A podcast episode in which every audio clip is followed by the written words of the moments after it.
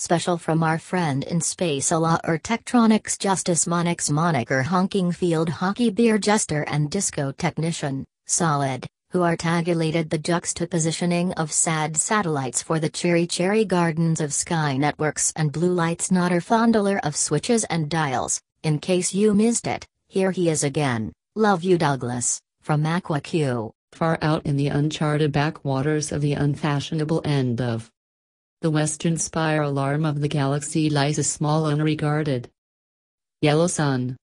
Orbiting this at a distance of roughly 92 million miles is an utterly insignificant little blue-green planet whose ape descended life forms are so amazingly primitive that they still think digital watches are a pretty neat idea.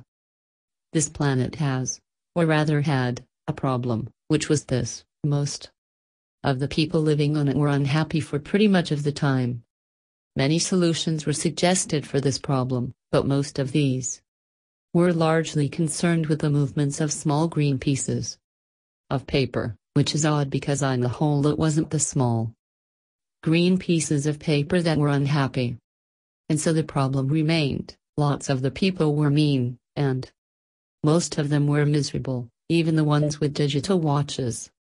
Many were increasingly of the opinion that they'd all made a big mistake in coming down from the trees in the first place.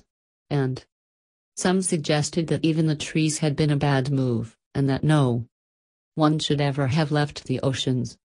Then, one Thursday, nearly 2,000 years after one man had been nailed to a tree for saying how great it would be to be nice to people for a change, the girl sitting on her own in a small cafe in Rickmansworth, England suddenly realized what it was that had been going wrong all this time, and she finally knew how the world could be made a good and happy place. This time it was. Right, it would work, and no one would have to get nailed to anything. Sadly, however, before she could get to a telephone to tell anyone about it, a terribly stupid catastrophe occurred, and the idea was lost forever. This is not her story.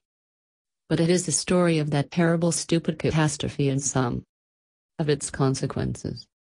It is also the story of a book.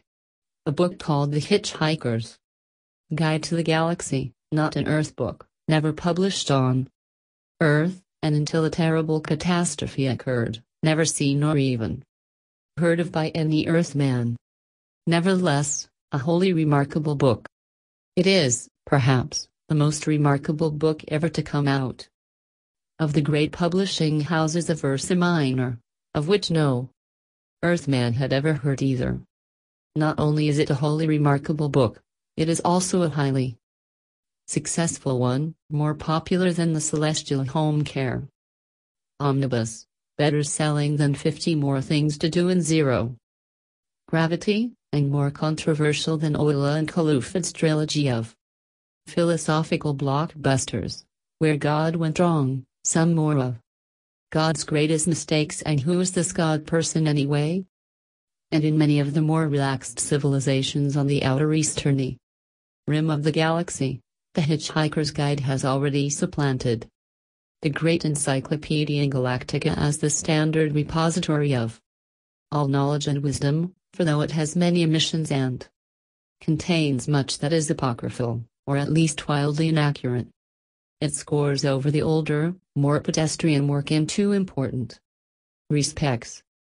First, it is slightly cheaper, and secondly, it has the words Don't Panic inscribed in large friendly letters on its cover. But the story of this terrible, stupid Thursday, the story of its extraordinary consequences, and the story of how these consequences are inextricably intertwined with this remarkable book begins very simply. It begins with a house,